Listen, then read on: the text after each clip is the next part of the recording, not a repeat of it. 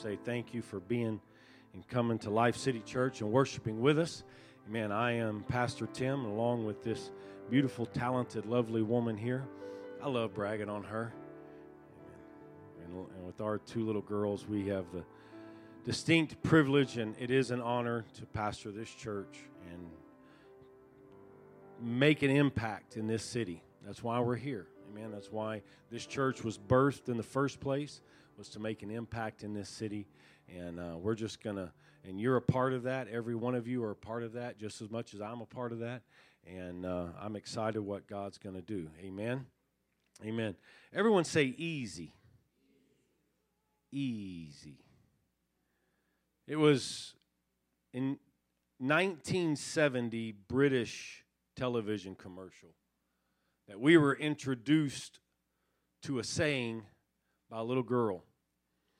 You see, in this commercial, it was a commercial for a detergent.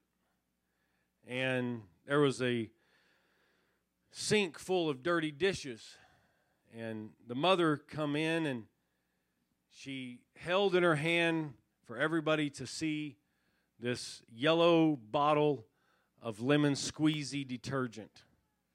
And she squirted it all over the dishes and they begin to wash the dishes and at after everything was clean, the little girl looked up at her mom and said, Mama, easy peasy lemon squeezy.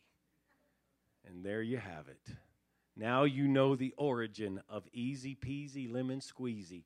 It is by far my youngest daughter, Grayson's favorite saying of all. She says it at least five times a day. I'm like, Grayson, how'd you do? Oh, I did good in math. Oh, good. Was it hard? Is easy peasy lemon squeezy. I don't know where she heard it from, but uh, and, and, she'll change it up. She'll put her own twist. She'll go easy peasy lemon cheesy, and she'll add her own little phrases to it. Oh.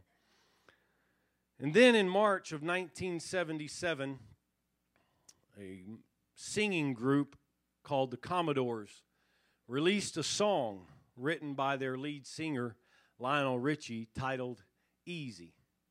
Now, you may not know the song, but I'm sure you know the phrase, easy like Sunday morning, right? You know that? Yeah. That's all I'm going to give you. That's all I'm going to sing of it. Yeah.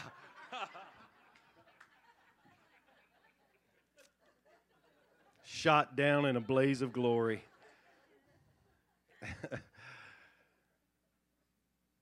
I was 20 years old and I had um, started an apprenticeship with uh, Carrier Corporation, and I was attending college at night. And I remember being overwhelmed, and which happened quite a bit. Which, when you're 20, it's not too difficult to get overwhelmed. And uh, I, I called my dad one night, and I was complaining to my dad that I had to work, and I had to go to school, and then I had to get up and go to work, and he was playing a violin on the other end of the phone for me. And uh, he told me, he said, he said something that he said, I guess I've heard it all my life growing up. He said, Son, if it was easy, yeah, everybody would do it. I didn't exactly want to hear that at that moment, but I got the I got the gist of it. And I begin to think that our society, we, we live in a society we, that we want everything easy. That's why Staples uh, created the easy button. And, you know, easy. Just push it and everything happens easy. Uh, we don't like difficult. We don't like hindrance. We don't. And, and, and I'm, I'm, I'm with you. I, I understand that. But I, I, when it comes to our relationship with God and when it comes to life, not everything is easy like Sunday morning. How many can testify to that? That there's been things in your life that have not been easy, that have been difficult. And I was praying about something in, in, in our life, and I began to ask God, God, I'm just asking you to remove it and I started praying that that scripture where it says, if you'll just have the faith, the size of a mustard seed, you can say to this mountain, Be removed into a different place, and it'll be done. And the mountain will be re- removed. And so I was praying and I was activating that mustard size mustard seed size faith, and I wanted this mountain removed out of my life. But then I felt the Holy Spirit give me a direct warning. You ever had those? You ever you ever been praying and asking for something and the Holy Spirit speak to you and be like check yourself before you wreck yourself. You know? and and the warning was to be careful about asking God to remove something that He meant for me to go through. And as He began to tell me that, my mind went back to a message I've preached twice. The first time I preached it, I titled it, What to Do with My Mountain. And then about three years ago, I preached it, and it was titled, To Cast or Conquer. And what the Lord had dealt with me about was understanding the difference between certain mountains in our lives. That we all are, are, are, presented with a mountain, something that's big, something that, that has to be dealt with, whether it's a situation or whether it's, whether it's a, a physical thing, a, a, relational thing, a, a, spiritual thing, whatever it may be. The, these mountains, anybody ever, ever dealt with a mountain in your life? You ever had a mountain-sized enemy and a, a mountain-sized attack come against you? And so uh, we're told that this mustard seed can move a mountain, but then we find instances in Scripture where a mountain wasn't moved, it was climbed.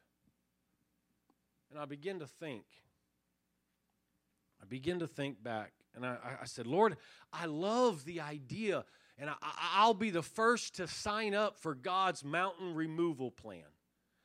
That's a good plan. God signed me up, put me on that. But the reason is is because we have grown fond of the easy plan. In 1916, a poem was published, and the writer was Robert Frost. And this is the poem Two roads diverged in a yellow wood, and sorry I could not travel both. And be one traveler, long I stood, and looked down one as far as I could, to where it bent in the undergrowth. Then took the other as, as just as fair, and having perhaps the better claim, because it was grassy and wanted, wanted wear. Though as for that, the passing there had warned them really about the same. And both that morning equally lay in leaves no step had trodden black. Oh, I kept the first for another day. Yet knowing how way leads on to way, I doubted if I should ever come back. I shall be telling this with a sigh, somewhere ages and ages hence.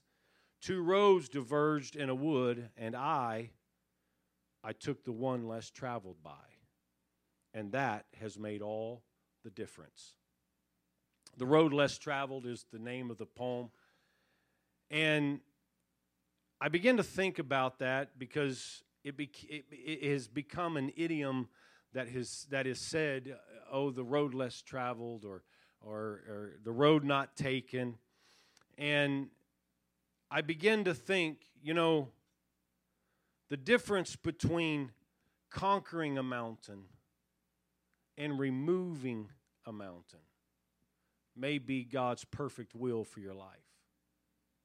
Because I will admit there are going to be things, there are going to be mountains that come into your life that the Lord spurs you to speak to that and it be removed. But then there's going to be things that come into your life and you speak to them and say, God, remove it out of my life. And then you stand back and wonder why He hasn't removed it. And so, as I spoke in prayer, requesting that certain mountain in our life be removed, that warning that the Holy Spirit gave me was this that at the cost of casting that mountain aside, I would be forfeiting what awaited me on the mountaintop. I want to say that again. I want you to, I want you to catch that. The cost of casting the, the mountain aside, I could be forfeiting what awaited me on the mountaintop. Because whether it is me or whether it is God, there is something and someone awaiting an exaltation on the top of the mountain. And the Spirit began to open up the pages of God's Word in my mind. And this is what I've come to tell you today that you may be here and you may have walked into this place this morning and you've been staring at a mountain in front of you and you've been asking God to remove it and you've been asking God and you've been casting it and you've been exercising your faith and you've been doing all the right things, but there every morning you wake up, that mountain stares at you and you don't understand why God hasn't removed that mountain and you don't understand why. And so you start questioning Him why He hasn't done that. Well, the reason why God hasn't taken the mountain out of your way is because He wants to take you over it. He wants to take you over it. And while He takes you over it, there are three things that are going to happen He's going to test you, He's going to rest you, and He's going to bless you. That's what a mountaintop experience. That's what climbing a mountain with God it has in it. You're going to be tested, you're going to be rested, and you're going to be blessed. Amen. And if you can't stand the testing, you might forfeit the resting and the blessing. But I want everything that God has for me, even if it means climbing a mountain, even if, but I know this, but understand this you're not climbing alone. God never leaves you, He never forsakes you. He will always be there. No matter how high the mountain, He can reach the top. No matter how steep the climb, He's able to carry you through that mountain mountaintop. Man. And through the resting or through the testing, the resting, and the blessing, you're going to be empowered, you're going to be strengthened, you're going to be encouraged, and you're going to be exalted to a place in God that you've never been before. Man. Because I, the, the desire is, the test is that when He takes me where I've never been, I'll see him in ways I've never seen him. Amen? Amen. And so I've got to be willing to go and climb the mountain with him. And so I began, as the Word of God began to open up to me, I began to kind of walk through. And this is what I want to show you. I want to encourage you today that if you feel like you're climbing a mountain, that's okay. That's okay. Don't don't stress the mountain because God is with you. I want, I want you to know that. Get that in your in your mind and in your heart and settle that in your spirit. You are not alone. God is always with you. No matter where you're at in the mountain climb, God is with you. Amen. And so it took me to Genesis chapter 22, verse 2. You know the story. And God said to Abram, Take your son, your only son Isaac, whom you love, and go to the land of Moriah and offer him there as a burnt offering on one of the mountains of which I shall tell you. If there's ever been a testing, Abram was tested. If there's ever been a challenge of a commitment, Abram was tested his commitment was challenged by God. He said, I want you to go and I want you to take this thing that's most precious to you. You see, the mountain will test what's precious in your life. The mountain will test and it will, it, it, it will show what you value the most. Did Abram value Isaac as his son more than he did his relationship with God? You know what was what happened? The mountain tested that. If you don't want to be tested, don't climb the mountain. But understand, if you don't climb the mountain, you may very well be forfeiting a, a, deeper relationship with God and a way that you've of seeing God that you've never seen before. And I'm going to show you what I mean by that because the Word of God tells us a story about that same thing. Took and I'm going to give it away, but three of his closest followers climbed a certain mountain with him, and they saw Jesus in a way they'd never seen before, and it blew their mind. You want to see Jesus in a way you've never seen before? Be willing to climb the mountain with him. Amen. And so, so then now turn over to Exodus chapter 3. So that's our first test of the mountain. Exodus chapter 3, verses 1 and 2 says, Now Moses was keeping the flock of his father in law, Jethro the priest of Midian, and led his flock to the west side of the wilderness, and came to Horeb, the mountain of God. And the angel of the Lord appeared to him in a flame of fire out of the midst of a bush. And he looked, and behold, the bush was burning, yet it was not consumed. Now, that would be something to see. That would be something that, you know, you could, nowadays, if you if that happened, it would show up on Twitter, it would show up on Instagram, it would show up on Facebook, and then everybody would say it was photoshopped, and you know that's that's what would happen today, you know, because we have to have an easy explanation for these things. God can't be miraculous. Miracles don't happen anymore. Well, that's a lie because I'm a physical witness of a miracle. Amen. Amen. And there's many here today that are an absolute miracle that you're here today. Amen. So, God didn't bring Abram and Moses to. I want, I want you. I want you to check catch this. This is really good. When God showed me this, I thought, wow, that's awesome. Don't you love it when He does that? You're reading His Word and He does something. You're like, man, that's awesome.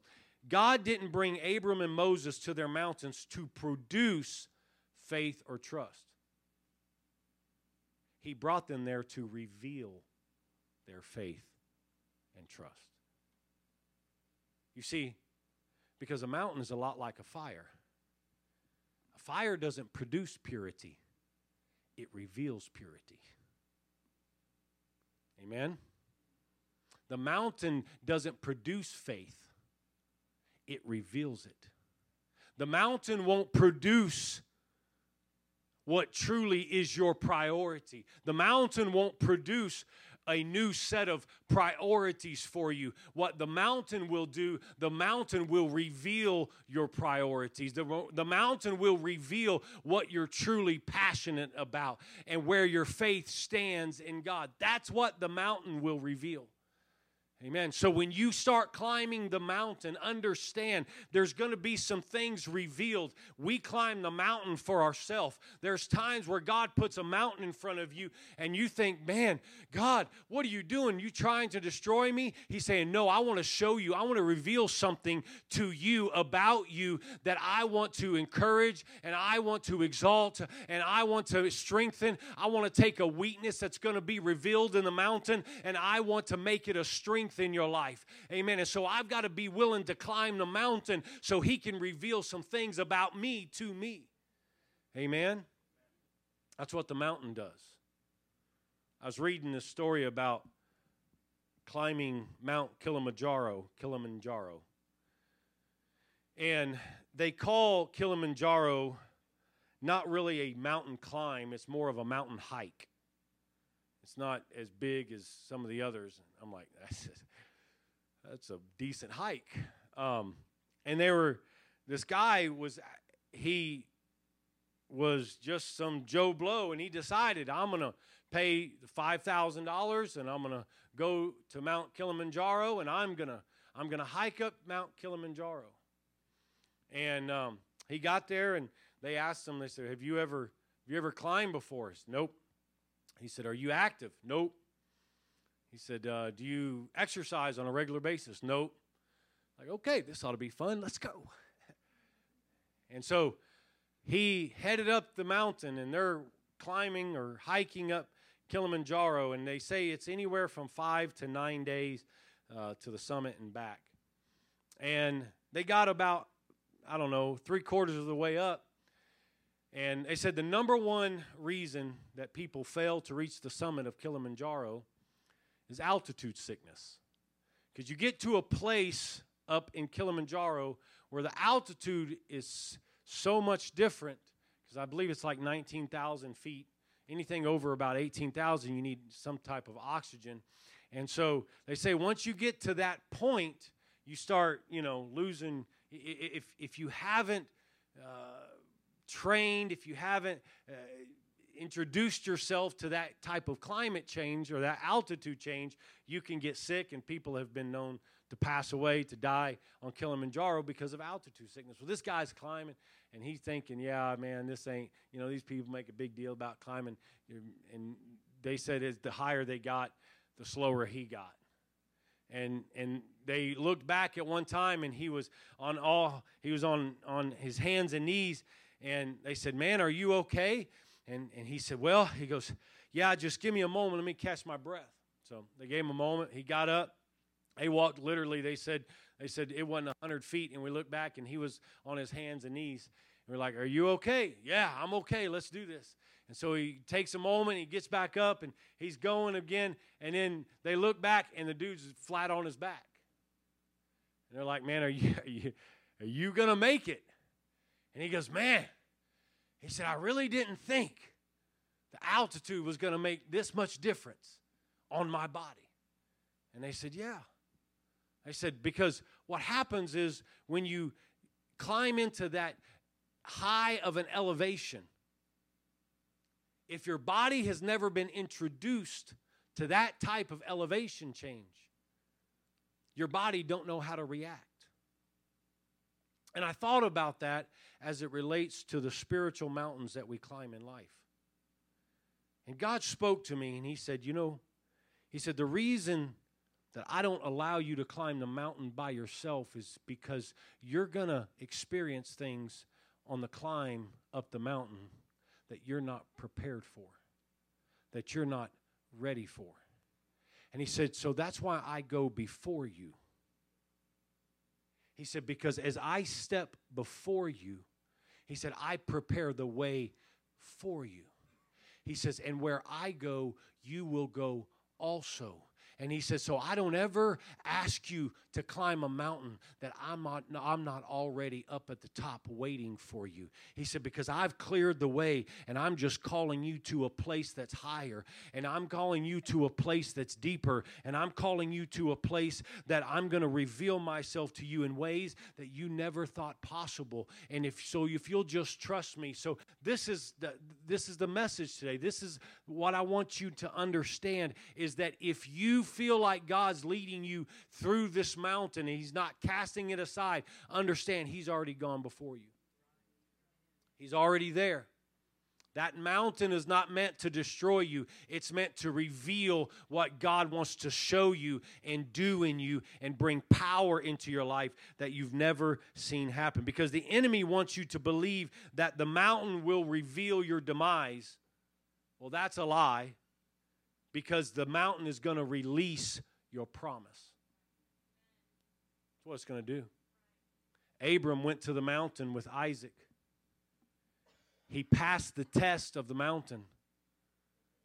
And then we start reading where God begins to release his promise and his name changed from Abram to Abraham and, and the blessings of the Lord begin to follow. But first, there had to be the testing of the mountain. Moses climbs, he's lost, he's a shepherd, he's on the backside of the desert, and he climbs a mountain and he sees a burning bush, and the angel of the Lord speaks to him through the burning bush. And Moses is like, oh, I can't do this. And, and, and he's like, No, I know, but I'm gonna I'm gonna give you the words to say, but I can't go before Pharaoh. Oh, yes, you can, because I'm gonna go with you. And when you open your mouth, it's not going to be Moses speaking, it's going to be me speaking through you. And then Moses says, Okay, here we go. And he comes off the Mount Horeb and he goes and he stands before Pharaoh. And you know the story. And then when they're marching out of Egypt, the first one in line, he looks and there's Moses, the blessing, the promise. So you've been asking the Lord, Lord, what about this promise? What about the promise that you're going to do this in my life and this in my life? Well, just maybe, just maybe, He's in, inviting you to the top of the mountain. Because to receive the promise, there has to be a testing. Amen. And now I want to show you the rest. Genesis chapter 8, verse 4. The flood, Noah builds an ark. Noah and his family get in the ark. The flood waters come. They start destroying everything.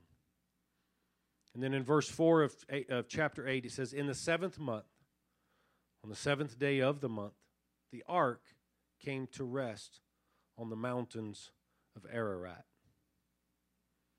You see, the flood elevated the ark to the top of the mountain to rest until the waters receded.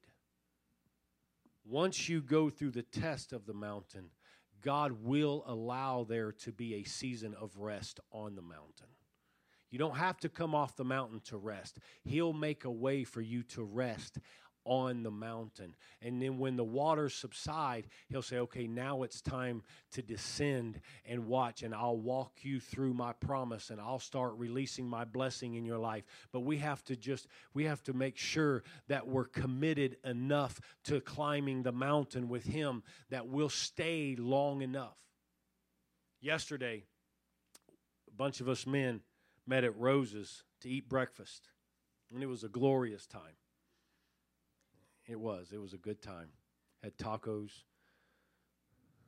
And John brought us the devotion. And um, man, it was good. It was really good. I was taking notes and I was like, okay, I can't preach this tomorrow because he'll know where I got my notes from.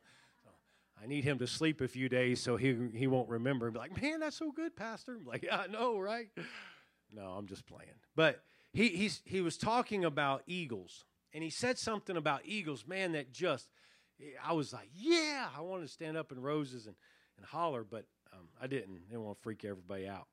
But he made this statement. He said that eagles will, will sit perched up on their high elevated place where, they're, where they build their nest. And they'll wait for these air thermals to come through because an eagle's wings are too heavy for it to use them on a constant basis.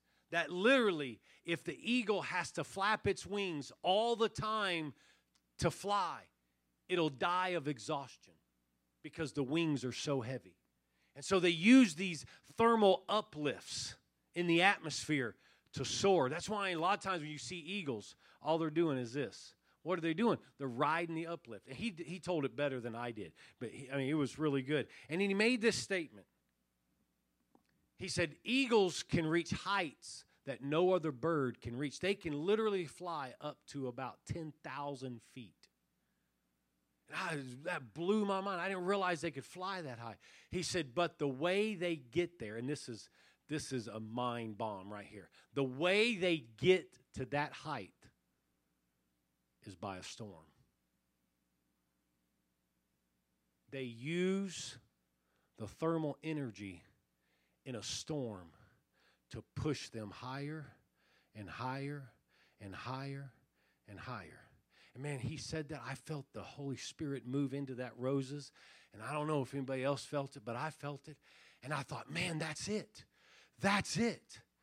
He says, We're going to mount up with wings as eagles. Isaiah said it. And, and, and I begin to think, man, that's the thing. I've been asking the Lord to speak peace to my storm or to cast out my mountain. But he's saying, no, no, no, no, no, no. Don't cast the mountain. Don't stop the storm because I'm going to use the storm and I'm going to use the mountain to elevate you to a place that you've never been before.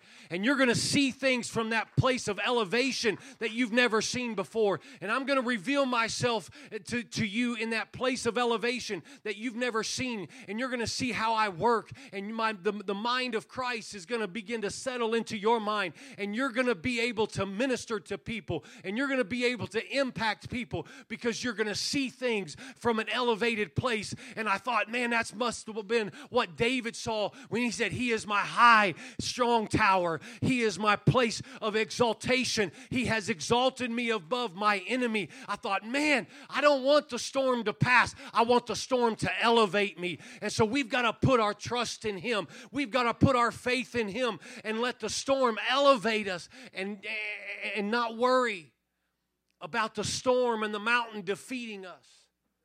Because I don't conquer the storm with my own strength, anyways. I don't climb to the top of the mountain with my own strength, anyways. I am made strong through Him it is through him, Philippians 4:13. I can do all things through him who strengthens me. You know why? Because when I am weak, he is made strong. He brings those things into my life. And even if my own bad choices and my own poor decisions bring storms, he can use that storm to elevate me. He can use that mountain to, to test me and rest me and bless me. Amen. And man, I, I left that breakfast excited. And so we had a good preacher Saturday morning. It, it, was really good. And so understand that the mountain will test you, but also there will be a season of rest on the mountain. Amen. And the last is bless. 1 Kings chapter 18, verse 19 is where we'll go first. God speaking to Elijah, and he said, Now therefore send and gather all Israel to me at Mount Carmel. And the 450 prophets of Baal and the 450 prophets of Asherah who eat at Jezebel's table. He said, Get them all together.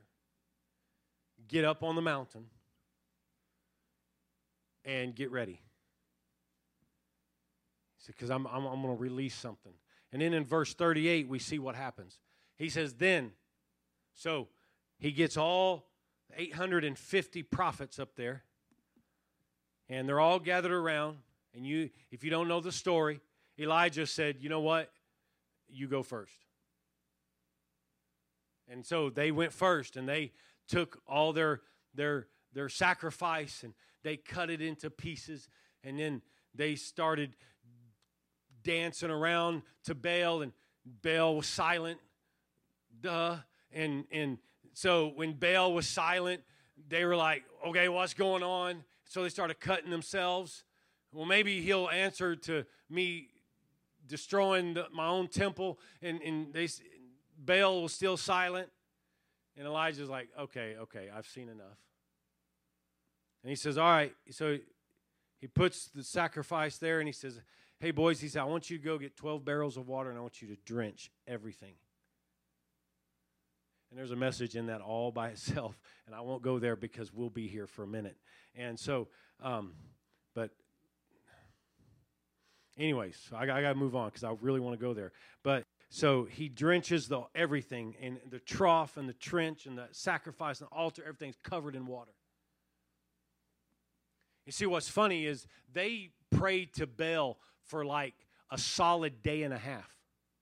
All day, all evening, all morning. Still nothing. Elijah gets up here and says, God, you've done this, and you've done this, and you've done this. And you are the God that has spoken to me. I'm asking you to respond right now. Simple prayer. And then verse 38 Then the fire of the Lord fell and consumed the burnt offering and the wood and the stones and the dust, and it licked up the water that was in the trench. God says, I'm not just going to show up, I'm going to show out. See, there, if, if you'll go through the test and the rest of the mountain, when you experience the blessing of the mountain, God won't just show up; He'll show out in your life, and He'll He'll He'll consume everything in your life, and and, and people will be standing around, and they'll be an eyewitness to what God's doing, and they're going to be like, "Whoa, that is incredible." And it's going to be God's way to for him to get the glory because he we understand that if he'll be exalted, he'll exalt us to places we've never been before. The thing is, we can't get satisfied with the valley. We can't get satisfied with just the foothills. We've got to keep pushing. We've got to keep pursuing. We've got to keep seeking him. Matthew 6:33 he said, "Seek ye first the kingdom of God and his righteousness, and all these things will be added unto you. What, what are those things? Everything you have need of. We sang about it. He is my everything. And so Elijah has this incredible thing happen. What I like about this story is it's, it's not the only thing that happens in Elijah's life on a mountain. Because if you keep reading through First Kings, in, in over in chapter 19, and I don't have it, but over in chapter 19, Elijah climbs up Mount Horeb so he could have another experience with God. And it isn't, it's in, it's in Mount Horeb that he stands there and the earthquake comes and the fire comes and the whirlwind comes and God's not in the whirlwind and he's not in the fire and he's not in the earthquake, but then he hears something that sounds like a still small voice and he retreats into the entrance of the cave, and God speaks to him in a still, small voice. And you know what's incredible? The mountain that Elijah heard the still, small voice was the same mountain that Moses heard the voice of God coming from the burning bush. Let me tell you, if you'll, if you'll, if you'll take the test, and if you'll allow the rest, the blessing of the mountain will be unmatched in your life. God will do something so powerful in you that you will not and nobody else around you can deny it. Now, this is what I teased earlier. Mark chapter 9 verse 2.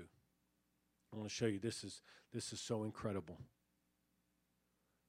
After 6 days Jesus took with him with him so I want to tell you where you're going, He's bringing you with Him.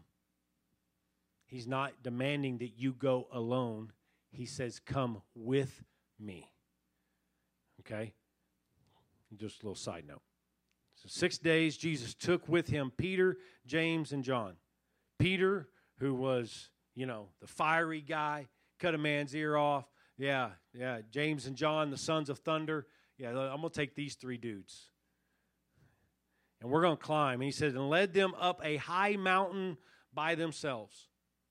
Just Jesus and these, these three guys.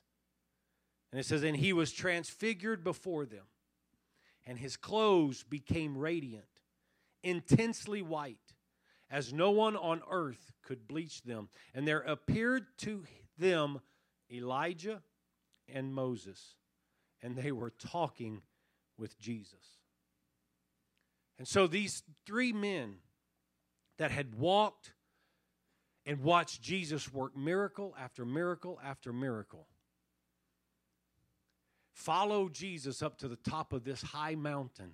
And while they're up there, Jesus takes on a form of glory that they had never seen before. And he became so white and radiant that they were, they were set back. And the, and the commentators say that they were set back to the point where Peter didn't know what to do. And he started trying to think of something to do. And, and then Elijah and Moses showed up and they're like, hold up. And I thought it was, I thought, you know what? Of all the people to show up on the mountain of transfiguration with Jesus and Peter and James and John. It was Elijah and Moses. And there's a number of reasons, but one of the, the cool things is both of those men had their own experience on the mountaintop with God. And one represented the law and the other represented the prophets. And he said i'm going to show you and i'm going to wrap everything up and, and i'm going to bring in the representation of the entire old testament and they're going to they're going to come up here and they're going to hang out with us for a minute and then i'm going to show you things that you never thought possible because when i leave i'm going to need you to understand that wherever you go i'm going with you and, and, and my power is unmatched, and my ability to, to minister and to work in your life cannot be weakened. And so, Elijah and Moses show up. The mountaintop blessings will reveal God in a way you've never, ever experienced. And then in Acts chapter 1, verse 12, Acts chapter 1, verse 12, it says, Then they returned to Jerusalem from the mount called Olivet, which is near Jerusalem, a Sabbath, Sabbath day's journey away. Now you see, it doesn't sound like anything's incredible there? But to really understand what was so powerful about that mountain is what happened and, or what was spoken four verses earlier in Acts chapter 1, verse 8. And Jesus said, But you will receive power when the Holy Spirit has come upon you. And you will be my witnesses in Jerusalem and in all Judea and Samaria and to the end of the earth. Title of this message, you've seen it up here, is Exalted. And the reason is is because that word exalted means to be elevated to a place of power and authority. I want you to stand with me.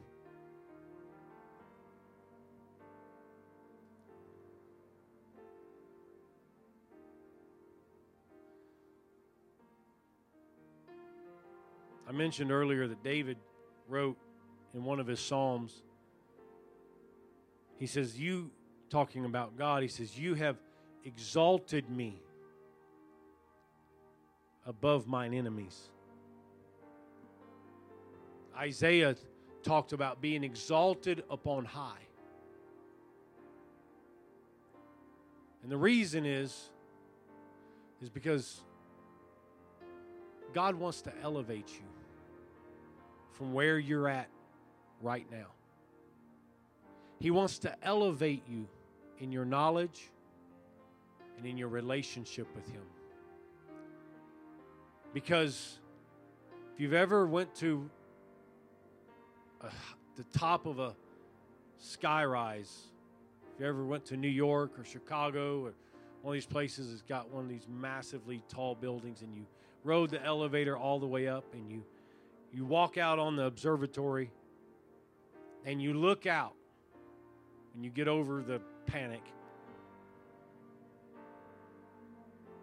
You start realizing things that used to look so big don't anymore because your viewpoint has changed, because you're elevated. And that's exactly why God puts mountains, some mountains in our life. He wants to change your viewpoint of what you face. And He wants you to see that problem and He wants you to see that situation in your life different than what the enemy wants you to believe it is. Because the enemy comes in and he starts talking about how big it is and how mighty it is. And he starts talking about how incredibly powerful that thing is. And the whole time, the Lord's saying, Come up with me a little bit higher. Come on. And we start climbing that mountain. And yeah, we're tested. We go through those, those seasons of the mountain. But once we get to the peak and we get to the summit, and we turn and we look, God wants to show somebody today that that situation, that thing that has looked so big, felt so big in your life, the whole reason I he gave me this message because he wants you to know that from the elevated place that he wants to take you, you'll see how small it is compared to what God wants to do in your life. I want you to close your eyes all over this building.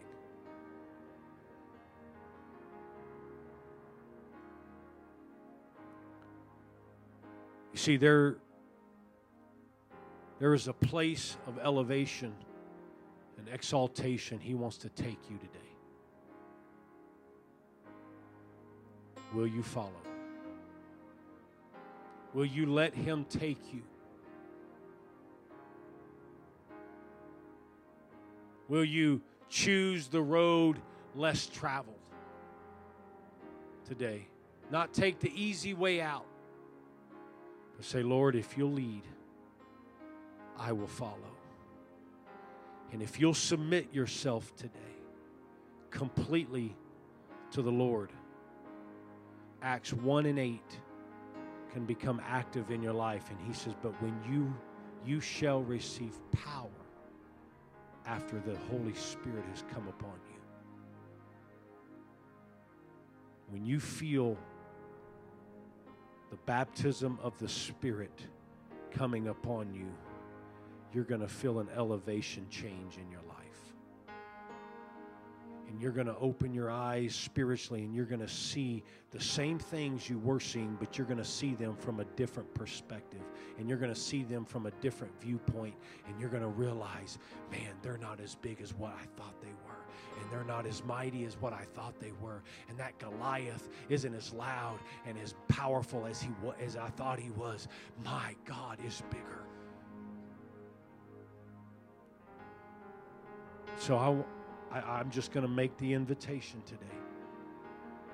If you've been facing a mountain and you, and, and you want that elevation change and you want to see it for the way that God has it, I want you to extend your hands all over this building.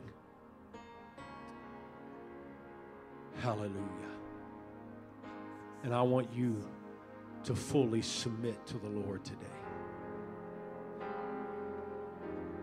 With your voice lifted, I want you to tell him, Lord, I present myself as a living sacrifice to you. Right here, right now. Here I am, Lord. Not my will, but thy will be done. Lord, here I am. I submit everything to you. I submit my problems and I submit my situations. I submit my plans and my future. I submit my whole life to you right here, right now. And I ask you, Lord, to